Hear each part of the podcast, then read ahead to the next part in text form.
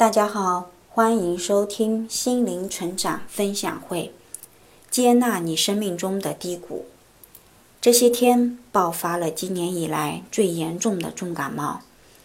随之而来的是头疼、拉肚子、怕冷、鼻子堵塞、喉咙肿肿痛等等症状，真的把我折磨的有些情绪低落了。一方面，这次重感冒好转非常缓缓慢。另一方面，妈妈照顾孩子的艰辛，自己也渴望快点康复起来，才好帮助妈妈分担一些本该我负起的责任。学医的同学说，我这是之前几个月来积压了过多的压力，因为体内的抵抗力降低而带来的应激后的一种疾病。的确，从身心灵的角度来说，当我们体内积累了过多的负能量，或是压力的时候，我们的身体会透过疾病来释放这些负面有毒的能量，所以身体上表现出的炎症，其实就是与病毒抗争和释放能量的过程。只是这一次的感冒病程让我太过煎熬了，一方面这是压力所致，另一方面却又在给自己套上新的压力，在这样的纠结中。情绪陷入了一种深深的低落。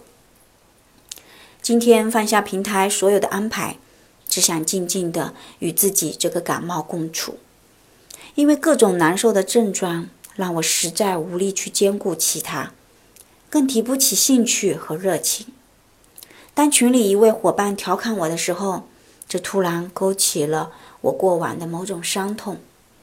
很快的，仅仅几秒钟的时间。眼泪水就下来了，诧异到我都不知道这是为何。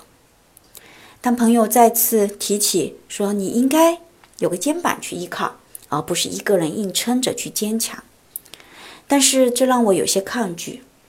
因为如今在我看来，已经不是有个肩膀依靠这么简单的理解。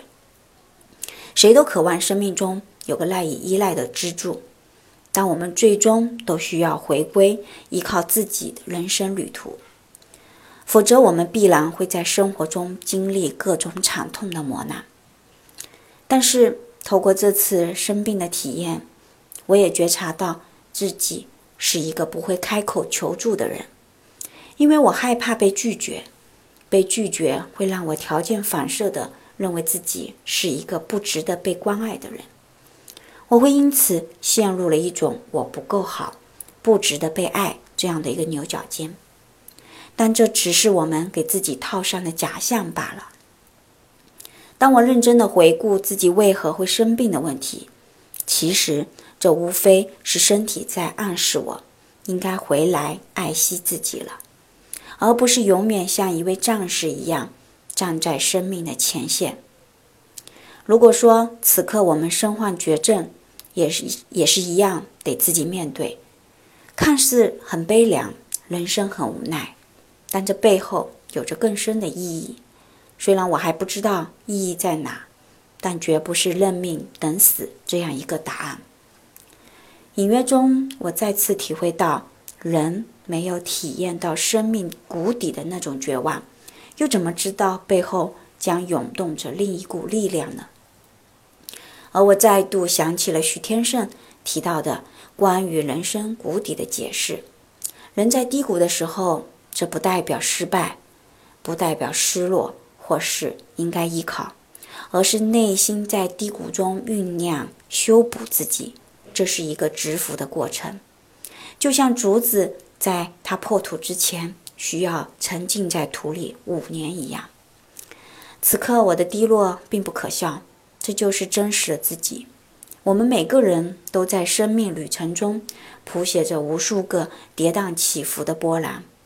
此刻的谷底是为了迎来下一个成长提升的基础。往往在这样的谷底中，我明白了爱自己有多重要，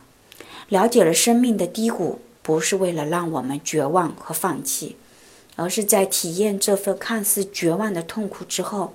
原来是另一个。自我的心声，这就像佛教里提到的轮回。